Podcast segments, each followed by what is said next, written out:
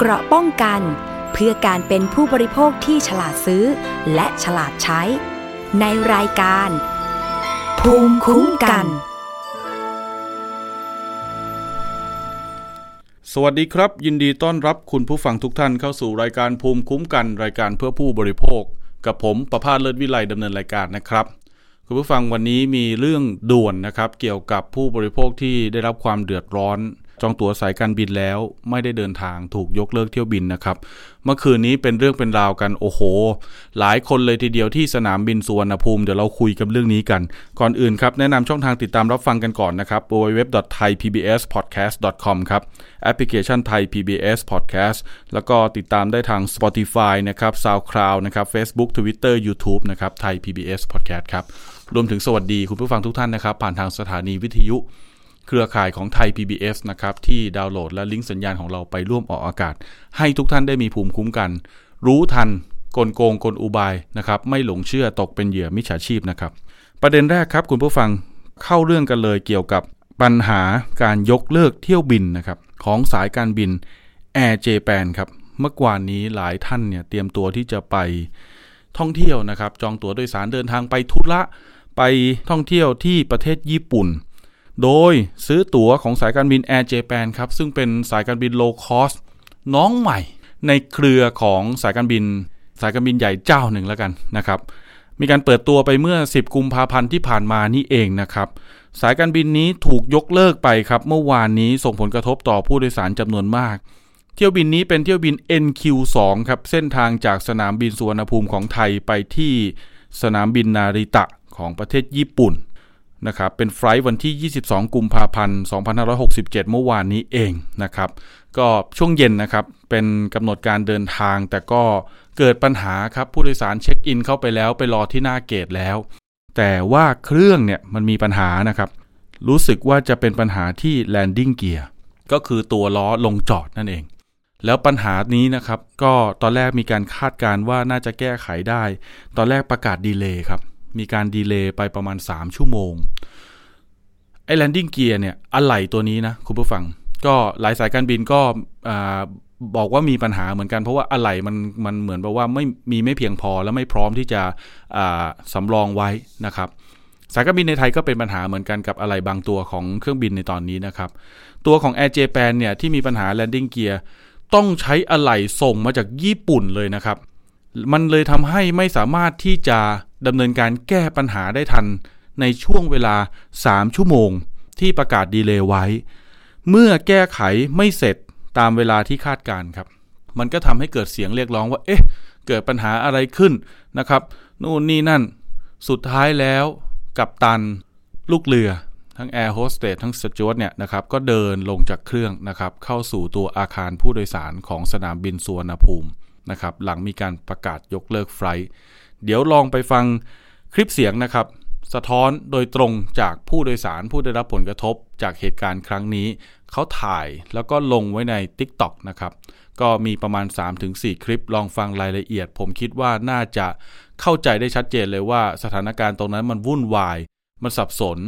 ฉุกละหุกขนาดไหนนะครับ เมื่อวานนี้ที่สนามบินสุวรรณภูมิครับ เริ่มได้ใหม่อีกครั้งในเวลาประมาณ 1 นาฬิกา 20 นาทีแนนจะเป็นที่ NQ 002แจ้งให้ทราบว่ามีความจำเป็นต้องใช้เวลาในการตรวจสอบเพิ่มเติมอีก 30 นาทีหลังจากนี้ค่ะทางสำหรับผู้โดยสารในวันนี้เราติดต่อทางเอ่อ instructor ที่ญี่ปุ่นแล้วนะฮะเขาเอ่อเขาไม่สั่งแล้วเดี๋ยวเขาจะส่งอีเมลเกี่ยวกับไม่เอาค่ะไม่เอาค่ะเอาครับไม่เอาให้ผู้โดยสารการ refund อะการ refund auto ไม่เอาไม่ refund ค่ะเนี่ย refund ให้เลยนะเฮ้ยแล้วจะไป refund จากใครอันนี้เราไม่สนใจ แล้วก็ไม่สนใจ ไม่เอาแผนสันไม่เอาไปไหนเฮ้ยคุณมันไม่ใช่นะ คุณมาพูดอย่างเงี้ยอันนี้มันแบบความรับผิดชอบไม่ได้ต้องรับผิดชอบ เราก็จะนั่งรอจนหมาตายห้าชั่วโมงเนี้ยแล้วก็ขึ้เครองเออเราไม่ต้องการใช้กำลังญี่ปุ่นแล้วนะครับ เราไม่มีออปชั่นอื่นเลย เนื่องด้วยขอแจ้งว่าเรามีแค่เครื่องบินแค่ลำเดียว และเนื่องด้วยเราไม่รู้ว่าเราจะสร้างเสร็จเมื่อไหร่ทางญี่ปุ่นแจ้งมาอย่างนี้ แล้วก็อีกเรื่องนึงนะครับเขาบอกว่าผู้โดยสารสามารถรีฟันได้ภายในสามวันไม่ได้เขาบอกว่าค่าใช้จ่ายค่าโรงแรมค่ะแล้วค่าโรงแรมที่เสียไปทำไมไม่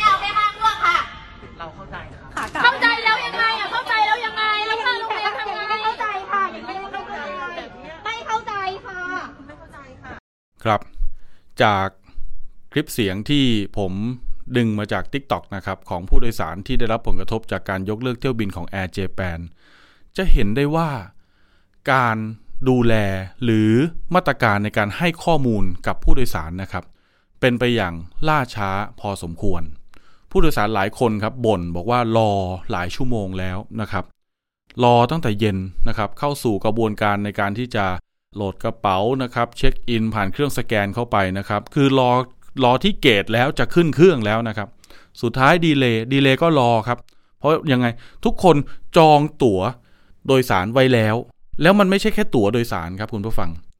การวางแผนเดินทางไปต่างประเทศนั้น เราต้องมีการจองหลาย ๆ อย่าง และจ่ายเงินไปหลายอย่างเหมือนกัน เช่น ค่าโรงแรม ค่าเช่ารถ ค่าซื้อตั๋วเดินทางต่างๆ เช่นไม่ว่าจะเป็นรถไฟนะครับรถไฟความเร็วสูง หรือว่าตั๋วเดินทางรถโดยสารสาธารณะประเภทต่างๆ ในประเทศญี่ปุ่น ผู้โดยสารเขาบอกว่าเขาซื้อไว้หมดแล้ว บางคนซื้อทริปทัวร์ท่องเที่ยวไว้ จองร้านอาหารไว้นะครับซึ่งหลาย ๆ อย่างเหล่านี้มันมีการเขาเรียกว่าจ่ายเงิน หรือวางเงินมัดจำไว้ล่วงหน้าไปแล้ว จากคลิปเสียงจะเห็นได้ว่าผู้โดยสารบางคนเขาบอกว่า เขาจ่ายเงินค่าเหล่านี้นะครับ นอกเหนือจากตั๋วเครื่องบินเนี่ย เป็นแสนเป็นแสนบาทนะครับ ทางสายการบินบอกว่า เดี๋ยวรับกระเป๋าคืนแล้วกลับบ้านได้เลย แล้วจะมีอีเมลส่งไปยังผู้โดยสารทุกท่าน ว่าจะแจ้งขอรีฟัน หรือขอคืนเงินค่าตั๋วโดยสารเครื่องบินได้ภายใน 3 วัน ผู้โดยสารไม่ยินยอมครับกับมาตรการนี้ เพราะว่า ค่าเสียหายอื่นเขาจะไปเรียกร้องที่ใครนะครับ แล้วบริษัทนี้นะครับ Air Japan เนี่ยก็ไม่แน่ใจว่ามีสำนักงงานอยู่ในประเทศไทยหรือไม่ แต่จากข้อมูลที่ผมได้เบื้องต้นนี้คือ ไม่มีสำนักงงานในประเทศไทยนะครับ เป็นบริษัทลูกในเครือของสายการบินใหญ่ แต่ก็ไม่สามารถที่จะสวิตช์เอาผู้โดยสารเนี่ยของตัวเองเนี่ยไปขึ้นเครื่องหรือเดินทางกับสายการบินในแม่เครือของเขาได้ เพราะว่าไม่มีการดีลไว้ สายการบินใหญ่ก็ไม่ได้มีแผนที่จะรองรับ ผลกระทบที่เกิดขึ้นจากสายการบินลูกของตัวเองตรงนี้นะครับมันก็เลยทำให้ทุกคนเนี่ยไม่ได้เดินทางตามที่กำหนด เมื่อ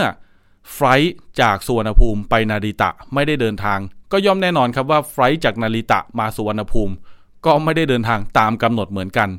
แจ้งข้อเท็จจริงอย่างนี้ครับ Air Japan ขายตั๋วเครื่องบินให้กับผู้โดยสาร ทั้งจากไทยไปญี่ปุ่นและจากญี่ปุ่นมาไทยหลายเที่ยวบิน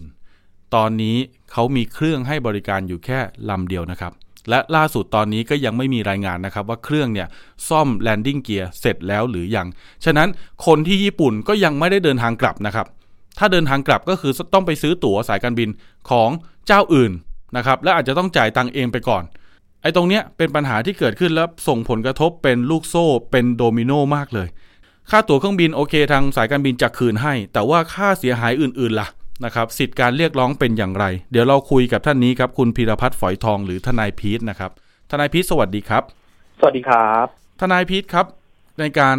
เรียกร้องสิทธิ์ของผู้โดยสารตรงนี้ครับคือค่าตั๋วเนี่ยทางสายการบินจะคืนให้ แต่ว่ามีค่าเสียหายอื่น ๆ แต่มันติดตรงที่ว่าสายการบินนี้เป็นบริษัทต่างประเทศไม่ได้จดทะเบียนในไทย แล้วก็มีข้อมูลเบื้องต้นว่าไม่มีสำนักงานในประเทศไทย มีเพียงการประสานกับทางสำนักงานการบินพลเรือน เพื่อจัดเที่ยวบินนะครับในการจัดสล็อตลงจอดเดินทางไปเดินทางมาระหว่างไทยกับญี่ปุ่นเท่านั้น อย่างนี้ถ้าเกิดการเรียกร้องกับค่าเสียหายจากกับบริษัทต่างชาติแบบนี้เราเราจะทำยังไงได้บ้างครับ เรามีสิทธิ์ไหมครับ ครับอ่ามีสิทธิ์ครับอย่างนี้อันดับแรกเราต้องเข้าใจก่อนนะครับว่ามันไม่ใช่สิ่งที่สายการบินจะเสนอให้ได้เพียงอย่างเดียวว่าเอ่อ จะเสนอในส่วนของการคืนรีฟันเนาะเพราะว่าตามกฎหมายบ้านเรานะครับ คือถึงคุณจะเป็นคนไทยคนต่างชาติ แต่เมื่อคุณมาโอเปเรตมาเข้ามาดำเนินการสายการบินในประเทศไทยเนี่ยนะครับ คุณก็ต้องปฏิบัติตามกฎหมายไทยด้วยนะครับ ทีนี้ในกฎหมายไทยเนี่ยก็คือในเรื่องของสคบเนี่ยในเรื่องของการยกเลิกเที่ยวบินเนี่ยนะครับเขาก็คุ้มครองผู้บริโภคเขาก็บอกว่าคุณก็มีสิทธิ์ที่ว่าโอเค จะเสนอเงินค่าตั๋วคืน หรือซื้อตั๋วเพื่อเปลี่ยนสายการบินให้กับ ผู้โดยสารอันนั้นก็ได้นะครับ รวมถึงว่าถ้าต้องดีเลยเออต้องต้องมีการพักค้างคืนก็ต้องจ่ายค่าโรงแรมให้อะไรต่างๆ เหล่านี้ อันนี้เพราะฉะนั้นเนี่ยไอ้สิทธิ์เรียกร้องเนี่ยมันไม่ใช่ว่าแค่รับเงินค่าตั๋วคืนแล้วก็จบมันมีค่าใช้จ่ายต่างๆ หรือค่าเสียหายอื่นๆนะครับครับอ่า อันดับถัดมานะครับ ตัวบริษัทเองแม้ไม่อยู่ในเมืองไทยนะครับ แต่เมื่อมีการเข้ามาดำเนินการในประเทศไทยนะครับ อันเนี้ยเราก็สามารถฟ้องร้องศาลในประเทศไทยได้ครับอืมอ่า เพราะว่าอันนี้เนี่ยเขาเรียกว่าเหมือนเป็นว่ามูลคดีอะนะครับ คือคือจริง ๆ ในการฟ้องร้องเนี่ยมันมันก็มีสองฐานเนาะก็คืออันนี้เป็นเรื่องของมูลคดีก็คือ ที่ที่มันมีการเกิดเหตุนะครับไม่เกิดในประเทศไทย เพราะฉะนั้นเนี่ยก็สามารถฟ้องในไทยได้ แม้ตัวบริษัทจะไม่อยู่ในไทยก็ตามนะครับครับทีนี้เนี่ยถามว่าอ้าวแล้วฟ้องในไทยแล้วมันจะเกิดอะไรขึ้นนะครับ ก็คือเขาเนี่ยนะครับ ถ้าเขายังคิดว่าเขายังจะประกอบธุรกิจต่อเนาะเขาต้องมาเข้ามาขอในเรื่องของอนุญาตกับทาง การบินพลเรือนนะครับ ทีนี้การบินพลเรือนก็จะสามารถเข้ามาช่วยดูในจุดนี้ได้ครับว่าเฮ้ยมันยังมีเรื่องของข้อร้องเรียนมีเรื่องของการเอ่อดำเนินการธุรกิจที่มันเกิดผลกระทบกับชาวบ้านนะครับ เกิดเกิดกับลูกค้าเนี่ยนะครับ คุณต้องไปเคลียร์เรื่องนี้ก่อน ไม่อย่างนั้นเนี่ยคุณจะประกอบธุรกิจไม่ได้ อันนี้คือเรามองว่าถ้าเขายังจะประกอบธุรกิจต่อเนี่ย ผมว่าไม่ค่อยน่าเป็นห่วงนะครับ เราสามารถให้สคบช่วยดำเนินเรื่องแทนเราได้นะครับ แต่ถ้าเขาคิดว่าโอเค ฉันไม่มาทำธุรกิจในไทยละ อันเนี้ยมันจะเป็นสิ่งที่ยาก คือต่อให้เราฟ้องชนะในศาลไทยนะครับ แต่เวลานี้เขาเรียกว่าการบังคับคดีนะครับ ก็คือการที่จะไปบังคับให้เขาจ่ายตังค์เนี่ยนะครับ มันจะอยู่คนละเขตอำนาจ ก็คือว่าเขาอยู่ที่ญี่ปุ่นเราก็จะต้องไปบังคับเขาที่ญี่ปุ่นเนี่ยนะครับ มันก็อาจจะอาจจะยากครับในจุดนั้นนะ แต่โดยโดยเท่าที่ผมลองดูเนี่ยนะครับ เหมือนสายการบินเขาเพิ่งตั้งมาใหม่ แล้วเขาก็น่าจะยังอยากทำธุรกิจต่อนะครับ ผมว่าเรื่องนี้เนี่ย น่าจะมีทางออกอยู่นะครับ เพียงแต่ว่า ผู้โดยสารแต่ละท่านอาจจะต้องเตรียม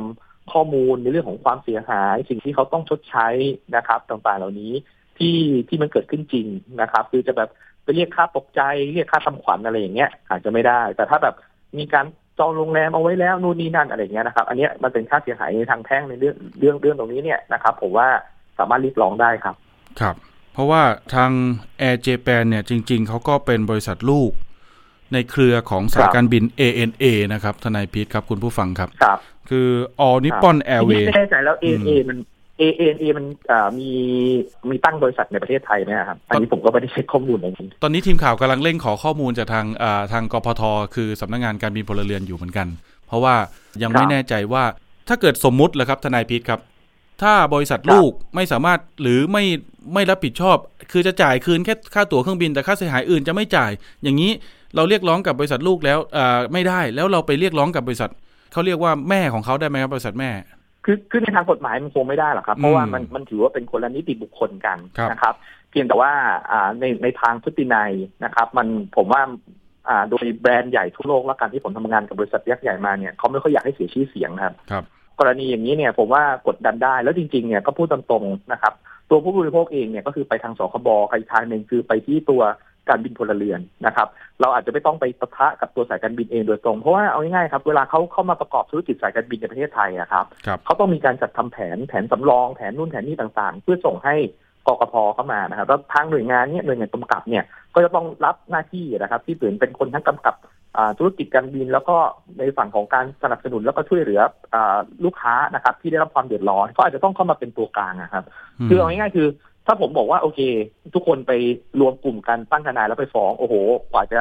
รวมกันหาค่าทนายได้ กว่าสมมติอยากจะไปฟ้องที่ญี่ปุ่นก็ไปฟ้องได้ แต่ว่าค่าใช้จ่ายคงไม่คุ้มค่ากับสิ่งที่เราจะได้รับอะนะครับ เพราะฉะนั้นเนี่ย เรื่องเนี้ยผมว่ามันคงต้องเป็นทางเลือกที่อาจจะให้ทางหน่วยงานรัฐนะครับไม่ว่าจะเป็นสคบเองหรือการบินพลเรือนเองเนี่ยเข้ามาเป็นตัวกลางในการช่วยเหลือครับ อืมครับผมอ๋อคือแสดงว่าผู้เสียหายเนี่ยที่เป็นผู้โดยสารแล้วไม่ได้เดินทางเนี่ยก็สามารถที่จะไปฟ้องครับที่ที่ที่ญี่ปุ่นได้ใช่ไหมครับทนายพิษครับ ถ้ารวมตัวกันจริงๆก็ไปได้ครับ แต่ว่าค่าทนายที่ต่างประเทศแพงมากครับ แล้วและค่าใช้จ่ายในการเดินทางไปอะไรอย่างเงี้ยก็ก็ค่อนข้างสูง ผมเคยได้ยินว่าการฟ้องคดีในต่างประเทศเนี่ยคือบางทีหมดค่าค่าใช้จ่ายเยอะสองเท่าสามเท่าเลยนะ กว่าคดีในไทย เพราะว่าใช่อาจจะต้องจ้างทนายใช่ญี่ปุ่น แล้วต้องจ้างทนายไทยครับแล้วก็ต้องมีล่ามแปลภาษาอีก โอ้โห ใช่ครับใช่ครับ มหาศาลเลยครับอืมคือคือโดยหลักตามกฎหมายมันฟ้องที่ญี่ปุ่นได้อยู่แล้วครับเพราะว่าบริษัทเขาเนี่ยมีภูมิลำเนาเนาะก็คือสิ่งสถานที่ที่จดทะเบียนเขาที่ญี่ปุ่นนะนะครับอะไรอย่างเงี้ยเราก็ไปฟ้องที่นั่นได้ครับ สิ่งสำคัญที่ผู้เสียหายควรจะต้องดำเนินการเก็บรวบรวมคืออะไรบ้างครับ ที่เป็นหลักฐานในการเรียกร้องครับทนายครับ แนะนำหน่อยฮะครับคือคือหลักฐานเลยครับ เช่น สมมติถ้ามีการจองที่พักที่นู่นแล้วนะครับ แล้วสุดสุดท้ายถ้าไม่ได้รีฟัน หรือค่าใช้จ่ายอะไรต่างๆ ที่ที่เบิกไปเนี่ยเอ่อที่ที่ที่มันสามารถคำนวณเป็นตัวเงินได้ชัดเจนนะครับ พวกเนี้ยสามารถเรียกได้เลย คือไอ้พวกบางอย่างเนี่ยอาจจะเรียกยากบางคนบอกว่าเออฉันจะต้องไปเสียค่าเสียเวลา แบบฉันลางานแล้วอะไรเงี้ยค่าลางานแล้วอะไรอย่างเงี้ยหรือ อาจจะบอกว่าเออฉันจะไปคุยธุรกิจพันล้านอย่างเงี้ยไอ้อืมอะไรที่ที่มันพิสูจน์ไม่ได้เนี่ยในศาลไทยเนี่ยเราให้ไม่ได้ เพราะฉะนั้นมันต้องเป็นอะไรที่มันสามารถพิสูจน์ได้ มีใบเสร็จมีหลักฐานการชำระเงิน หรือมีหลักฐานว่าเออจะทำเสร็จสิ่งนั้นสิ่งนี้จริงอย่างเงี้ยนะครับ ถึงจะเรียกร้องได้ครับ ครับผมโอ้โอเคครับชัดเจนครับ ขอบคุณทนายพีทมากเลยครับ ที่ให้คำแนะนำครับนะครับแล้วก็ให้ความรู้ถึงข้อกฎหมายต่างๆ เกี่ยวกับเรื่องนี้นะครับ สวัสดีครับ สวัสดีครับ ก็กระบวนการมันก็พอสมควรเลยนะคุณผู้ฟัง เพราะว่าเรื่องนี้ก็ต้องยอมรับอย่างหนึ่งครับ ในคลิปเสียงที่ผมได้เปิดให้ฟังเมื่อสักครู่ช่วงต้นรายการเนี่ยก็จะเห็นว่าบางคนลางานมาแล้วนะครับ แล้วก็บางคนมีธุระที่จะต้องเดินทางไป พวกเขาเรียกร้องครับ บอกว่าถ้าเกิดเครื่องคุณไม่สามารถที่จะเดินทางได้ คุณก็ต้องหาไฟล์ให้ผม หาเครื่องอื่นให้ผมเดินทางได้ เพราะทุกอย่างมันจ่ายและวางแผนไว้หมดแล้วนะครับ ตรงนี้เป็นผลกระทบ โดมิโนที่ตามมาหลายทอดเลยของแต่ละผู้โดยสารแต่ละคนนะครับ เรื่องนี้ครับสำนักงานการบินพลเรือนแห่งประเทศไทยเขาเชิญ สายการบินแอร์เจแปนให้มาชี้แจงครับ ถึงเหตุที่จะต้องยกเลิกเที่ยวบิน NQ2 เส้นทางสุวรรณภูมินาริตะนะครับโดยสายการบินแอร์เจแปนชี้แจงว่าเหตุที่ต้องยกเลิกเนี่ยเกิดจากว่าเครื่องบินขัดข้องทำการแก้ไขแล้วแต่ไม่เสร็จนะครับตามเวลาที่คาดการ เพราะต้องรออะไหล่ที่ส่งมาจากประเทศญี่ปุ่น ได้ยินว่าเป็นอะไหล่เกี่ยวกับแลนดิ้งเกียร์ก็คือล้อลงจอดนะครับ ตอนนี้ชิ้นส่วนดังกล่าวเนี่ยถูกส่งมาถึงกรุงเทพแล้วนะครับ ส่งมาถึงตั้งแต่เมื่อเมื่อคืนแล้วนะครับ แต่อยู่ระหว่างการดำเนินการซ่อมบำรุง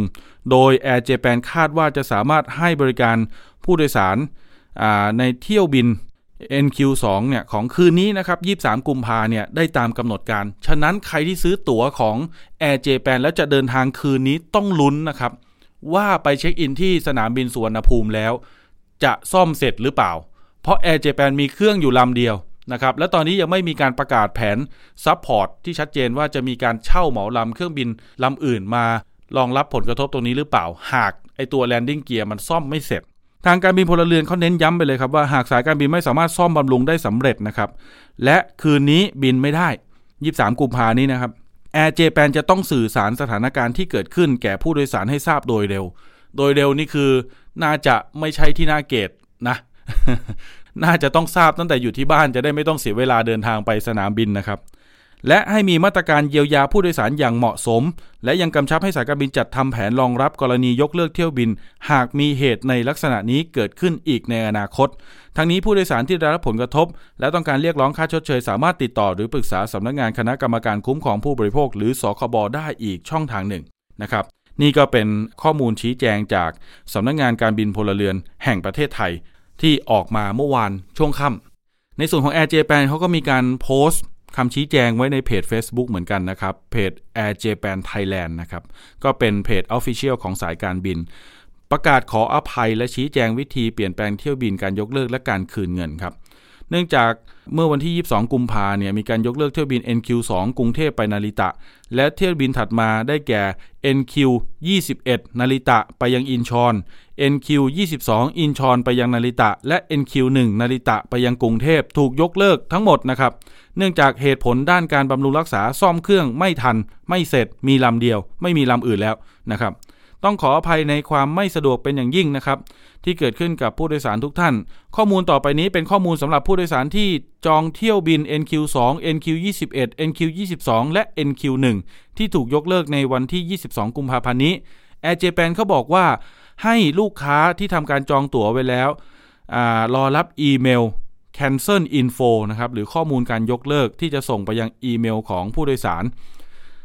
แล้วก็ให้ตรวจสอบเนื้อหาของอีเมล เราได้แจ้งขั้นตอนการคืนเงินการเปลี่ยนแปลงที่บิน แต่เนื่องจากเราได้รับคำถามอื่นๆจากหลายท่าน จึงขอแจ้งข้อมูลเพิ่มเติมด้านล่าง หวังว่าจะเป็นประโยชน์ดังนี้ 1. กรณีจองหรือซื้อตั๋วโดยสาร Air Japan จากเว็บไซต์ Air Japan กรุณาตรวจสอบตารางเวลาเดินทางของเที่ยวบินของท่านสำหรับการจองแบบเที่ยวเดียว ตัวเลือกจะแตกต่างกัน ขึ้นอยู่กับเวลาเที่ยวบินขึ้นเครื่องของท่านกรณีก่อนเวลาขึ้นเครื่องของเที่ยวบินที่เกี่ยวข้องท่านสามารถเลือกรายการใดรายการหนึ่งต่อไปนี้โอ้โห ยุบยับเลยไปหมดเลย อันนี้เนี่ยแต่อย่างไรก็ตามกรณีต้องการเปลี่ยนวันเดินทาง 8 วันขึ้นไป นับจากวันออกเดินทางของเที่ยวบินที่จองไว้จะไม่สามารถเปลี่ยนวันเดินทางได้ ในกรณีนี้เราจะยกเลิกการจองและทำการคืนเงินให้ท่านนะครับในส่วนของการยกเลิกและคืนเงินเนี่ยให้ตรวจสอบอ่า Air Japan involuntary handling นะครับ handling นะครับ ในอีเมลที่ได้รับและดำเนินการตามขั้นตอนนะครับ โอ้โห รายละเอียดเยอะมากคุณผู้ฟัง ถ้าเกิดว่าท่านไหนที่เป็นผู้โดยสารแล้วเสียหาย ผมแนะนำให้ไปอ่านตัวเต็มนะครับ ที่เพจของ Air Japan Thailand นะครับ ตรงนี้ก็น่าจะพอได้เห็นอยู่บ้างนนะครับว่าบางกรณีที่เป็นลักษณะของการซื้อเที่ยวเดียวหรือซื้อไปกลับคือ ได้ยินเสียงในคลิปเสียงนะครับ บางท่านเนี่ยซื้อตั๋วกับ Air Japan เนี่ยบินจากกรุงเทพไปนาริตะ แล้วมีจองขากลับไว้ด้วยนะนะครับ อันนี้ก็จะเสียหาย 2 เท่าเลยนะครับสเด้งเลยนะครับ ตรงนี้ต้องดูกันว่าหน่วยงานที่เกี่ยวข้องจะว่ายังไง เป็นกำลังใจให้นะครับ ก็คงไม่มีใครคาดหวังว่ามันจะเกิดปัญหานี้เกิดขึ้นนะครับ Air Japan ก็ คงไม่คิดว่ามันจะมีปัญหาเรื่องนี้ จนทำให้บินไม่ได้นะครับ แต่อย่างไรก็ตามสายการบินที่เป็นบริษัทลูกในเครือขนาดใหญ่นะครับของ ANA อะก็อันนี้ก็ต้องมีแผนรองรับผลกระทบนะครับ ก็ต้องดูกันครับว่า Air Japan เขาจะมีมาตรการในการที่จะดูแลผู้โดยสารอย่างไร และการเรียกร้องเงินคืนนั้นจะคืนเฉพาะค่าตัว๋ว หรือมีค่าเสียหายอื่น ๆ รวมมาด้วย เดี๋ยวจะติดตาม ก็เป็นกำลังใจให้นะครับทุกท่านครับ ประเด็นถัดมาครับช่วงนี้มีใครไปซื้อคอนโดแถวพัทยาบ้างนะครับระมัดระวังกันนิดหนึ่งนะคุณผู้ฟัง ล่าสุดมีผู้เสียหายจำนวน 12 คนครับเขารวมตัวกันร้องเรียนปัญหามาที่ไทย PBS บอกว่าไปท่องเที่ยวครับ แล้วก็ไปบังเอิญเจอนะครับ แล้วก็ถูกชักชวนนะครับ ให้ลงทุนซื้อคอนโดซี่ที่พัทยานะครับชลบุรีนะครับ เพื่อปล่อยเช่าให้กับลูกค้านะครับ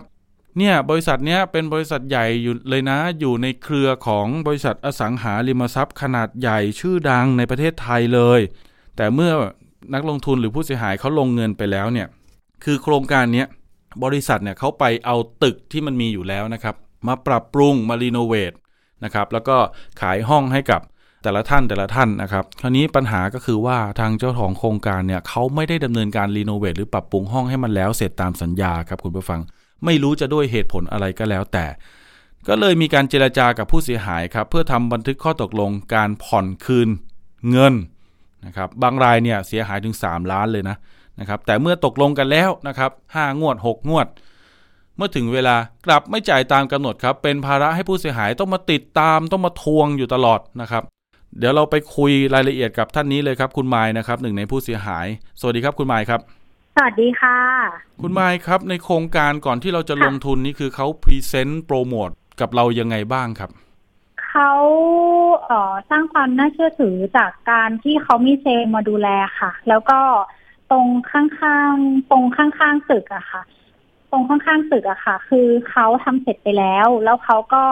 ขึ้นก็คือมีลูกค้าเข้ามาอยู่ใช้จริงก็คือ ก็คือมันเป็นโรงแรมปกติเลยค่ะ แล้วเขาก็ เอเช่าอีกตึกหนึ่งที่อยู่ข้างๆโรงแรมเขาเลยอะค่ะทำทำทำในส่วนของตรงนี้อะค่ะ ที่ที่เราเกิดความเสียหายไป มันก็เลยทำให้มันเกิดเกิดเกิดความน่าเชื่อถือ แล้วอีกอย่างหนึ่งเขาก็ในเพจบริษัทใหญ่เขามีการยิงแอดค่ะ ยิงแอดให้คนมองเห็นก็คือเชิญชวนลงทุนตลอดเวลาอะไรเงี้ยค่ะแล้วมันก็ทางด้านเซลล์อะค่ะเขาก็ยืนยันกับเราว่ามันมีผู้ที่ได้รับผลผลตอบแทนแล้วก็จบไปเรียบร้อยแล้วค่ะ คือมันไม่ได้ขึ้นแค่โครงการเดียว มันจะมีโครงการตรงทองหล่อตรงหัวหินคือมีหลายโครงการที่ที่สร้างความน่าเชื่อถือแล้วก็สร้างความไว้ใจให้เราอะค่ะ เราก็เลยตัดสินใจลงทุนตรงนี้ไป มูลค่าสูงไหมครับ คุณไม้ครับ ค่อนข้างสูงสำหรับในช่วงวัยของหนูค่ะ มันมันเป็นมันเป็นแรงพูดตรงๆ ก็คือเป็นแรงจูงใจเป็นแรงเล้าอะค่ะ ก็คือทางบริษัทเขาหาลูกค้าเข้ามาได้ ส่วนรายได้ก็คือปันผลกันปันผลกัน แต่ว่าในส่วนของการปันผลเนี่ยหนูยังไม่ได้ดูรายละเอียดเอกสารอันนี้อาจจะขอขอขอไม่ได้ตอบนะคะหนูกลัวผิดพลาดทาง ในการพูดคุยอะไรเงี้ยค่ะ ครับ คุณไมค์ครับ ไอตัวการการการลงทุนเนี่ย ถ้าเกิดว่ามันรีโนเวทเสร็จเป็นไปตามแผนนี่คือทางบริษัทเขาก็จะดูแลในการหาลูกค้าที่จะมาพักหรือมาเช่าคอนโดของเราใช่ค่ะอ๋อแล้วแบ่งแบ่งกำไรกันเหรอฮะสามารถเข้าไปอยู่ได้ด้วยค่ะอ๋อครับผมใช่ค่ะ ก็คือเขาให้เราแจ้งทำการสมมติว่าหนึ่งเดือนเราสามารถเข้าไปพักห้องเราเองเนี่ยได้สองครั้ง แต่ว่าต้องต้องต้องไม่ใช่วันแบบ นักขัตฤกษ์หรือวันเสาร์อาทิตย์วันทำเงินของเขาอะค่ะ พูดง่าย ๆ ก็คือจะต้องเป็นวันธรรมดาที่ไม่ได้มีลูกค้าบุ๊กจองห้องเราไว้อะไรเงี้ยค่ะเราถึงสามารถทำเรื่องเข้าไปเพื่อขอขอเข้าพักได้พาครอบครัวไปพักได้อะไรเงี้ยค่ะเขามีเปอร์เซ็นต์ที่เขาการันตีเลยไหมครับ ว่า เอ้ยถ้าเป็นไปลักษณะธุรกิจนี้จะได้เปอร์เซ็นต์เท่าไหร่กำไรเท่าไหร่กี่เปอเขาร์เซ็นต์มีในเอกสารแต่เอกสารเป็นปึกใหญ่เลยอะค่ะพี่ครับคือตอนแรกอะที่หนูลงทุนไปอะเขาบอกว่าในระยะเวลาหนึ่งปี คือมันจะเสร็จแล้วเดี๋ยวหนูหนูก็กะว่าถ้ามันเสร็จแล้วเนี่ยหนูก็จะเข้ามาดูเอกสารว่าอ่าเดี๋ยวเราจะได้รับผลตอบแทนตามที่เขาแจ้งจริงไหมจากการโอนเข้ามาอะไรเงี้ยค่ะอืมแต่ว่าคือหนูก็ไปดูทุกเดือนแล้วหนูก็ถ่ายรูปเก็บไว้ทุกเดือน คือมันไม่มีอะไรเปลี่ยนแปลงเลยค่ะ หลังจากที่หนูโทรเข้าไปแจ้งเขาเขาก็เริ่มมีการทำพื้นข้างล่างก็คือ ก็คือทำเพื่อว่าให้รู้ว่าทำแล้วอะค่ะ แต่ว่าห้องของหนูหรือห้องของท่านอื่น ๆ ก็ไม่ได้ทำก็ทิ้งร้างไว้แบบนั้นค่ะ สภาพมันเป็นยังไงครับ คือไม่มีวอลเปเปอร์ ไม่มีการตกแต่งเลยครับหรือเป็นห้องเก่าๆเหมือนเดิมเลยกำลังจะ renovate ได้ประมาณห้าสิบเปอร์เซ็นค่ะ อ๋อครับ แต่เงินเราจ่ายไปแล้ว เต็มเต็มยอดเลยสามล้าใช่ใช่ค่ะ โอ้โห อย่างนี้ใช่อะอันนี้เป็นเงินเงินเอ่อเงินเย็นหรือว่าเป็นเงินกู้มาครับ เป็นเงินเก็บดีกว่าค่ะพี่อืมเป็นเงินเก็บโอ้จากการที่หนูทำส่วนอื่น ๆทำออนไลน์มาค่ะ นั่นสิค่ะเราก็จะเสียโอกาสจากการที่จะค่ะเอาใช้ใช้เงินตรงนี้ไปต่อยอดตรงอื่นนะ ใช่แล้วหก็ใช่ค่ะหนูหนูหนูมองว่าด้วยความที่เราเด็กอะค่ะ หนูก็มองว่าโอเค ตรงนี้น่าจะเป็นส่วนที่ที่ต่อยอดเราได้ แล้วก็เอ่อสร้างสร้างเออหมายถึงว่าเลี้ยงค่าใช้จ่ายครอบครัวเราได้อะไรเงี้ยค่ะหนูก็เลยทำการลงทุนไป อืมแล้วค่ะ ทีนี้หนูหนูก็ด้วยความที่เป็นวัยรุ่นอะเนาะเล่นครับโซเชียลอะไรเงี้ยค่ะ ก็เลยก็เลยลองเสิร์ชดู มันก็มีเหตุการณ์แบบนี้เกิดขึ้นในพันทิป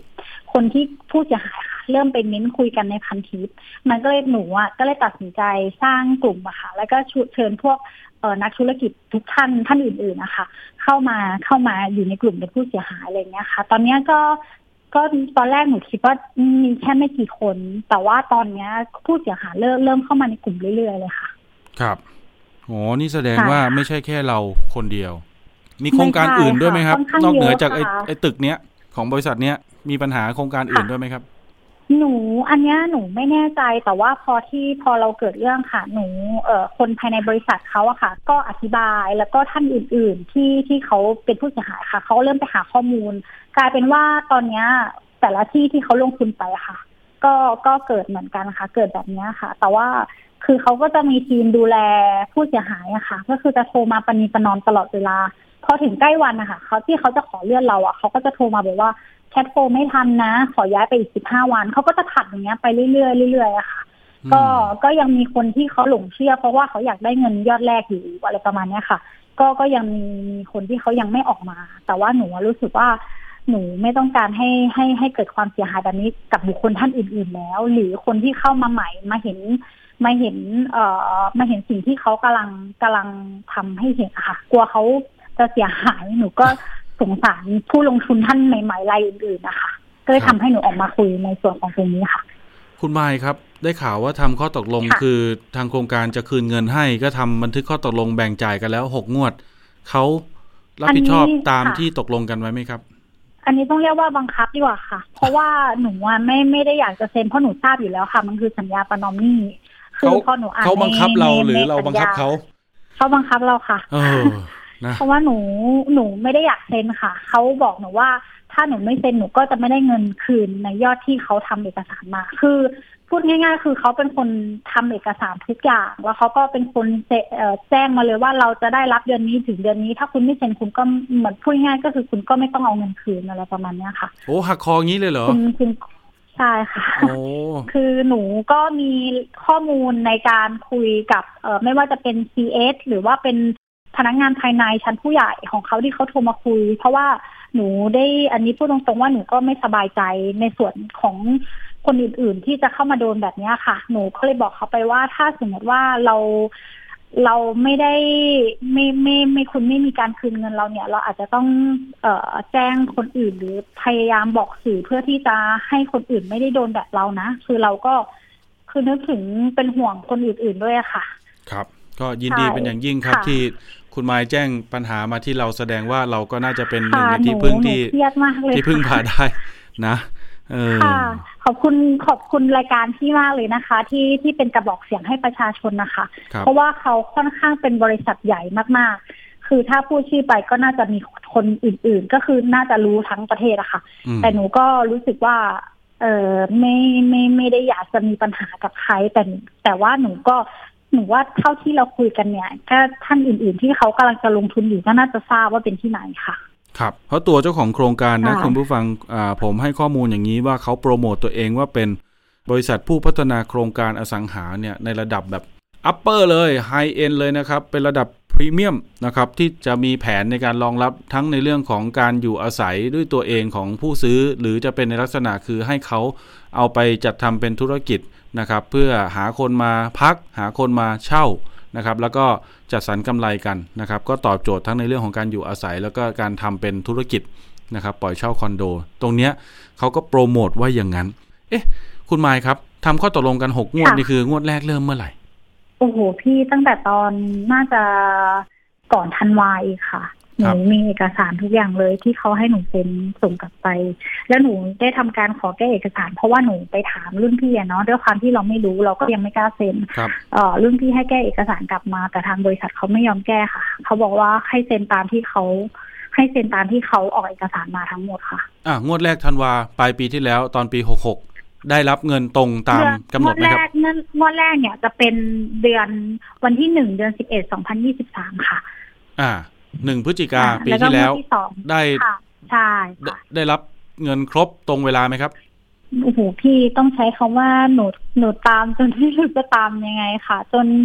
จนจนนาทีสุดท้ายอะค่ะ คือก็ยังไม่ตรงนะคะ เขาเลื่อนค่ะครับเขาเลื่อนไปจนจนหนูบอกว่าหนูหนูอาจจะต้องไปแจ้งความนะคะ เพราะว่าหนูก็ก็รอมาอะไรเนี่ยค่ะ เขาถึงจะโอนเข้ามา แต่ว่าโอนเข้ามาหลังจากที่คุยกันอีกสิบห้าวันค่ะ โอ้ แสดงว่านัดไว้ต้นเดือนพฤศจิกาได้รับเงินกลางเดือนเลยเหรอ ค่ะค่ะใช่ค่ะ ยอดเท่าไหร่ครับห้าแสนไหมครับแล้วยอดห้าแสนเก้าพันหกร้อยหกสิบหกบาทค่ะ อืม เพราะว่าของคุณไมค์เนี่ยค่ะต้องบอกอย่างนี้ครับ คุณผู้ฟังลงทุนกับเรื่องนี้ไปสามล้านนะเฉพาะคนเดียวนะนี่ยังไม่นับรวมกับสิบคนสิบเอ็ดคนที่เหลือนะนะครับ ไม่รู้จะคนละกี่ล้านนะครับ ฉะนั้นเรื่องนี้มูลค่าไม่น้อยเลยนะ แล้วก็พอจะทำสัญญาคืนเงินก็กว่าจะได้ก็ต้องตามทวง คราวนี้งวดที่สองได้หรือยังครับ งวดที่สองเนี่ยเขาจะต้องจ่ายหนูวันที่หนึ่งเดือนสิบสองค่ะครับจนกระทั่งจนถึงวันเนี้ยค่ะ หนูก็ยังไม่ได้ค่ะ โอ้ย จะสามเดือนแล้วนะ ใช่ค่ะ โอ้โห งวดที่สองก็ล่นมาสามเดือนแล้ว แล้วยังไม่ค่ะคิดถึงงวดสามสี่ห้าหกอีกนะ ว่าจะต้องตามกันอีกทั้งเท่าไหร่โอ้โห คุณมาอย่างนี้มันจะไม่เป็นปีเลยเหรอครับ ใช่ค่ะ เขาก็คือตอนแรกที่หนูตัดสินใจเอ่อติดต่อรายการพี่ไปอะค่ะ เพราะว่าครับหนูเห็นผู้เสียหายเขาเข้ามา เยอะขึ้นเรื่อยๆ แล้วจำนวนเงินที่ถูกจ่ายออกไปมันค่อนข้างเยอะมากๆเลยค่ะ แต่ว่าก็ยังมีบางท่านที่เขายังหลงเชื่ออยู่ ก็ยังไม่ได้มีใครออกมาแจ้งความหรือทำอะไรค่ะ เพราะว่าก็รอเหมือนที่หนูรอตามที่บริษัทเขาปณีประนอมมาค่ะ เอาอย่างนี้นะครับ คุณมายครับก็แจ้งเป็นขั้นตอนในการดำเนินการอย่างนี้ว่า เรารับเรื่องร้องเรียนผ่านรายการภูมิคุ้มกันตรงนี้แล้วเนี่ยอ่าอย่างไรก็ตามทีมงานอยากจะขอเอกสารนิดหนึ่งตัวสัญญาได้ค่ะนะครับ ที่ทำตอนได้ค่ะที่มีการซื้อขายหรือลงทุนกันในช่วงแรกนะครับ แล้วก็ส่วนที่สองก็ได้คือค่ะตัวข้อตกลงนะครับ หลังจากเกิดปัญหาแล้วมีการเจรจาทำข้อตกลงอย่างไร ขอรายละเอียดเอกสารทุกหน้าเลยครับ ส่งไลน์มาที่ได้ทีมงานรายการค่ะได้เลย แล้วเดี๋ยวขอให้ทางทีมกฎหมายเรายินให้ท่านดีอายการมากๆช่วยเลยดูค่ะก่อนนะครับ แล้วเดี๋ยวเราจะวางแผนในการที่จะให้คำแนะนำ นะครับ ทั้งข้อกฎหมายแล้วก็แนวทางในการที่จะอ่าร้องเรียนประสานหน่วยงานที่เกี่ยวข้องต่อไปนะคขรัอบบคุณมากมากๆค่ะ ทุกอย่างฟรีขนะอบคุณคุณไม้นะพี่มากๆไม่มีค่ะค่าใช้จ่ายนะครับ ที่เป็นขอบคุณค่ะครับที่เป็นกระบอกเสียงให้หนูเพราะหนูก็ไม่รู้จะไปทางไหนเหมือนกันค่ะเพราะทนายก็ไม่มี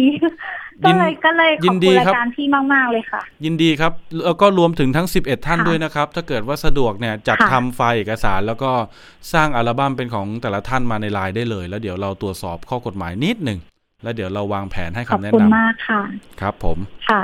ก็หนูอุ่นใจขึ้นแล้วค่ะ ขอบคุณมากมากๆนะคะที่ได้ครับเรื่องได้ครับ ยินดีครับ แล้วเดี๋ยวเรามาอัปเดตความคืบหน้ากันค่ะนะครับ ขอบคุณคุณไมค์ครับ สวัสดีครับ ค่ะ ขอบคุณมากมากๆอีกครั้งค่ะ สวัสดีค่ะ นะครับ นี่ก็เป็นความทุกข์ใจนะครับของคนที่ไปลงทุน นะครับคอนโดมิเนียมที่พัทยาก็อยากจะให้ดูให้ดีครับคุณผู้ฟัง เพราะว่าโครงการเดี๋ยวนี้ แม้จะเป็นบริษัทขนาดใหญ่ก็ไม่ได้การันตีนะครับว่าจะไม่เกิดปัญหานะครับคุณไมค์เนี่ยเดือดร้อนเนี่ยทุ่มเงินไปถึง 3 ล้านนะครับพอไม่เป็นไปดังหวังแล้วเนี่ยพอจะเอาเงินกลับมาเนี่ยโอ้โห ยากเย็นเหลือเกิน ฉะนั้นมีภูมิคุ้มกันไว้ก่อนครับ อย่าให้เงินออกกระเป๋า ในรูปแบบที่มันอาจจะส่งผลทำให้เกิดปัญหาในอนาคตนะครับ ตรวจสอบให้ดีดูให้ชัด นะครับตัดสินใจใช้เวลาหน่อยนะครับเอาให้มันละเอียดรอบคอบนะครับช่วงถัดไปครับคิดก่อนเชื่อกับดรแก้วกังสดานอัมภัยนักพิษวิทยา และพี่น้ำชนาทิพย์ไพรพงศ์วันนี้มาในตอนข้าวโพดขึ้นรากินได้จริงหรือ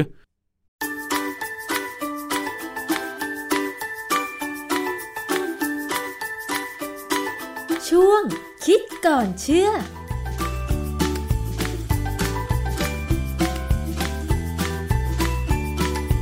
พบกันในช่วงคิดก่อนเชื่อกับดรแก้วกังสดานนภัย นักพิษวิทยากับดิฉันชนาทิพไพรพงศ์ค่ะ วันนี้เราจะมาคุยเกี่ยวกับเรื่องของข้าวโพด ในสื่อสังคมออนไลน์นะคะ เขามีการแชร์ลักษณะของฝักข้าวโพด มันเป็นราสีดำๆเขาบอกว่าคือข้าวโพดขึ้นรา แต่ว่ามันอร่อยและมีประโยชน์ ในคลิปเนี่ยเขาอธิบายบอกว่า ฝักข้าวโพดขึ้นราที่ดูน่าเกลียดเนี่ยหลายคนอาจจะทิ้งไป แต่คนเม็กซิกันเนี่ยเอามาทำอาหาร เพราะในความรู้สึกของคนเม็กซิกันบอกว่า มันรสชาติดีและมีกรดอะมิโนจำเป็น ตรงนี้แหละก็เลยเป็นคำถามว่า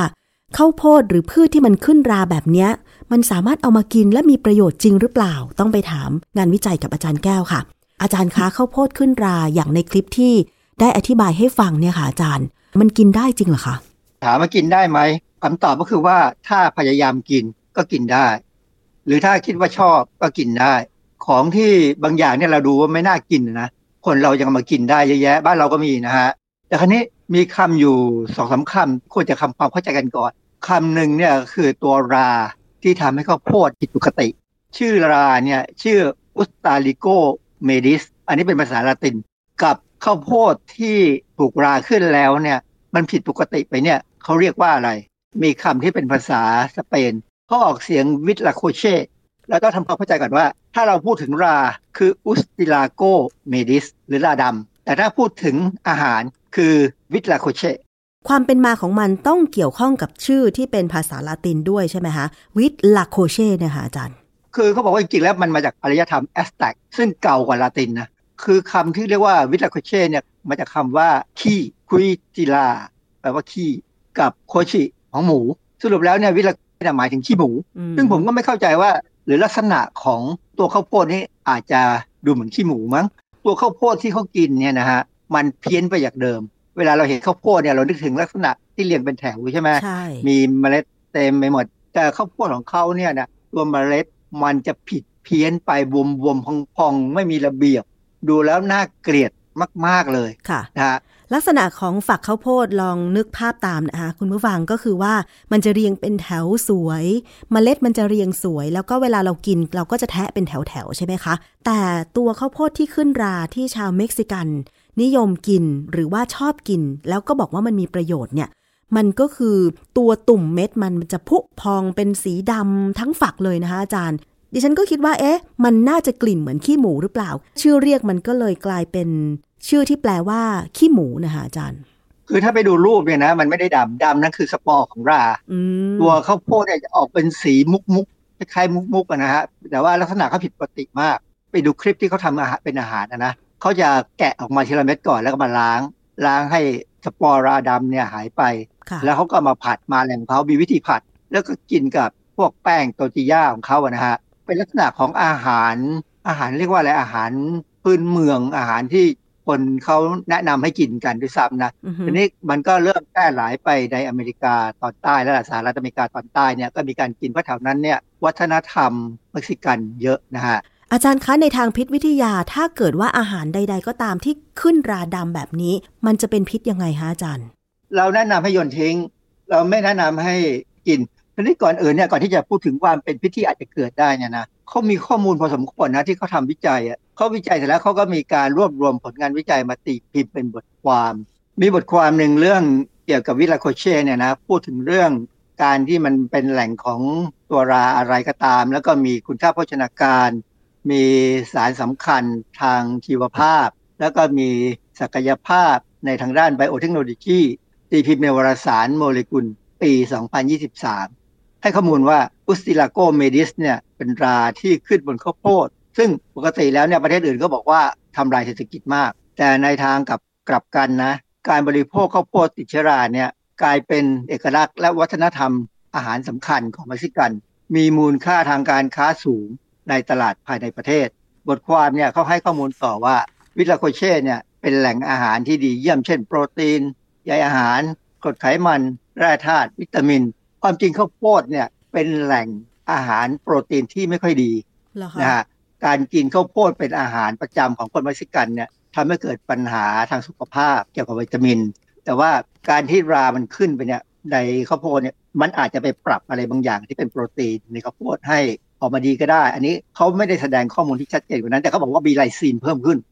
นะที่สำคัญคือเออมีงานวิจัยที่เขาทำเกี่ยวกับการออกฤทธิ์ทางชีวภาพ ที่มีคุณสมบัติเสริมสุขภาพ เช่น มีสารประกอบที่ต้านอนุมูลอิสระ ซึ่งอันนี้ธรรมชาติธรรมดา ผมมองไปที่พืชทุกอย่างนะ มันมีสารต้านอนุมูลอิสระทั้งนั้นแหละมีสารต้านจุลชีพ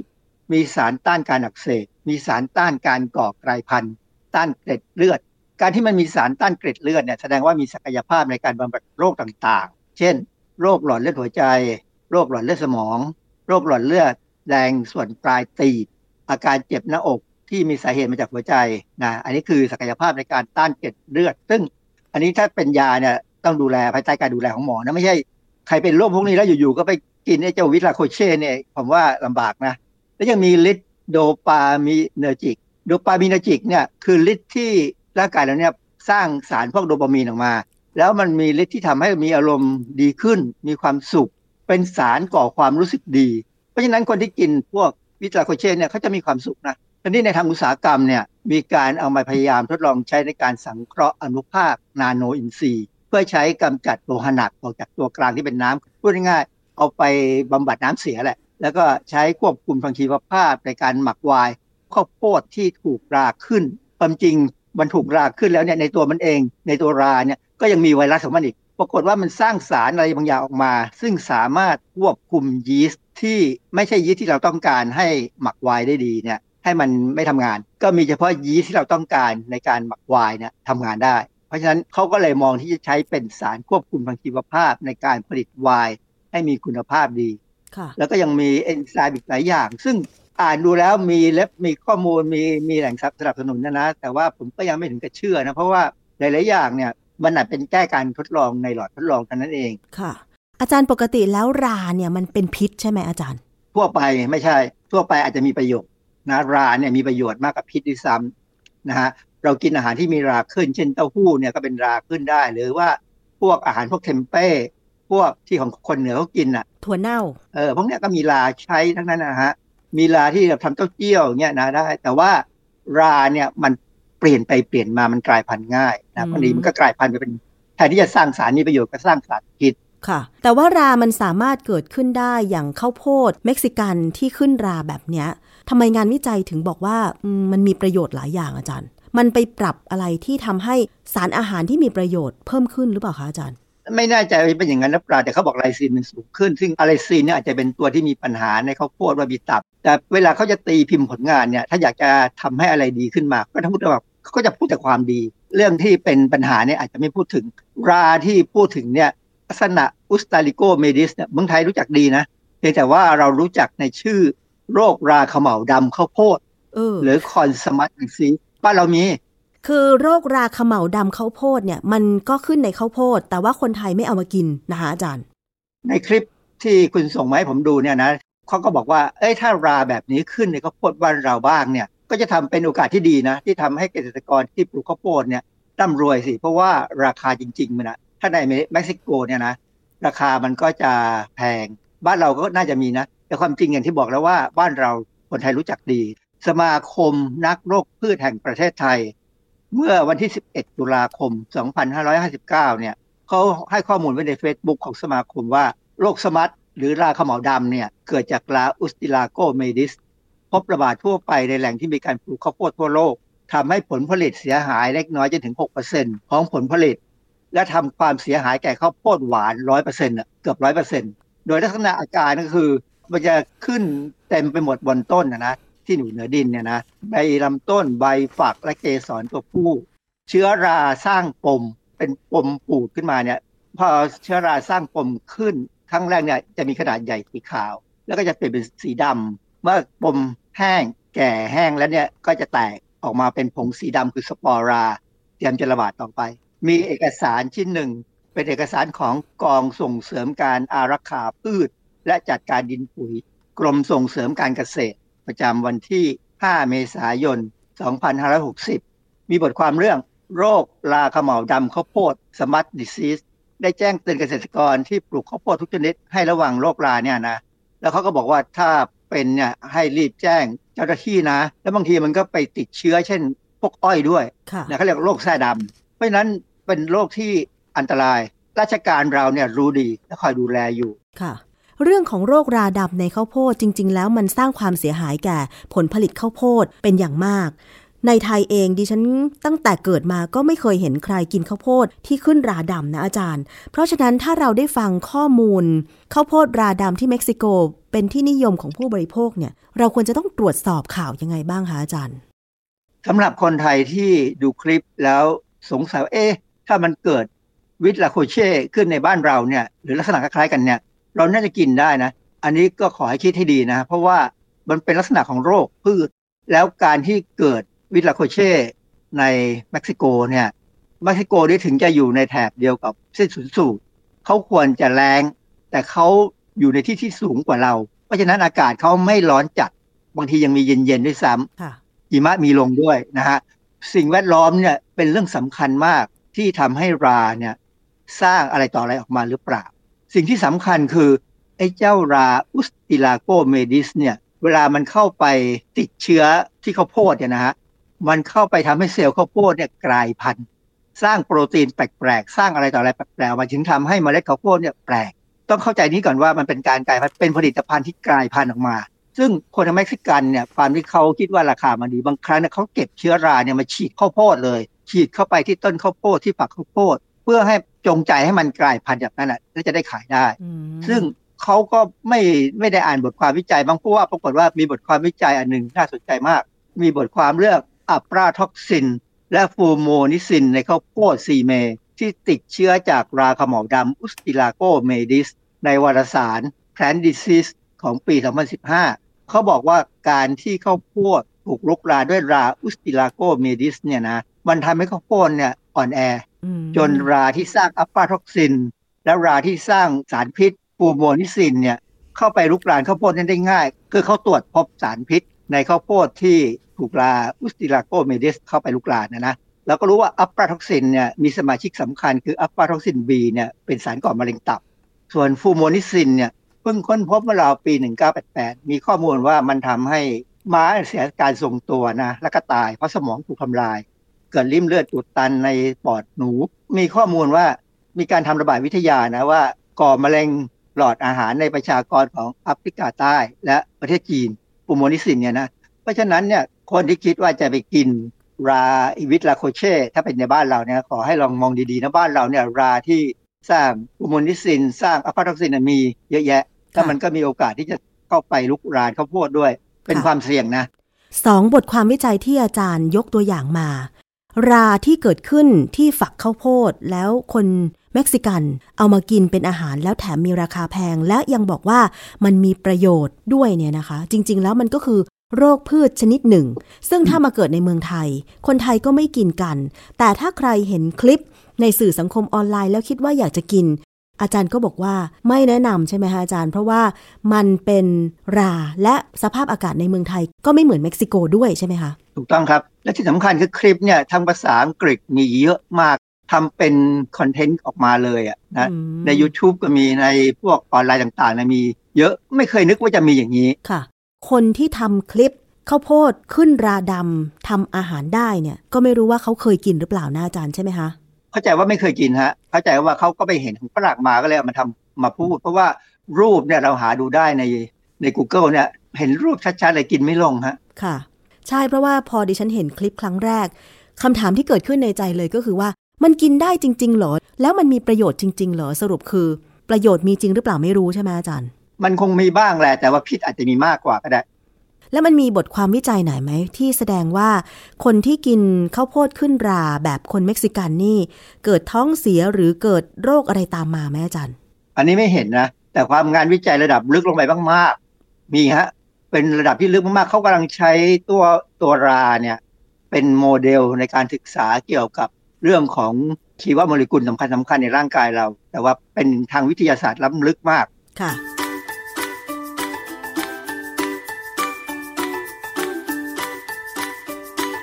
ช่วง คิดก่อนเชื่อ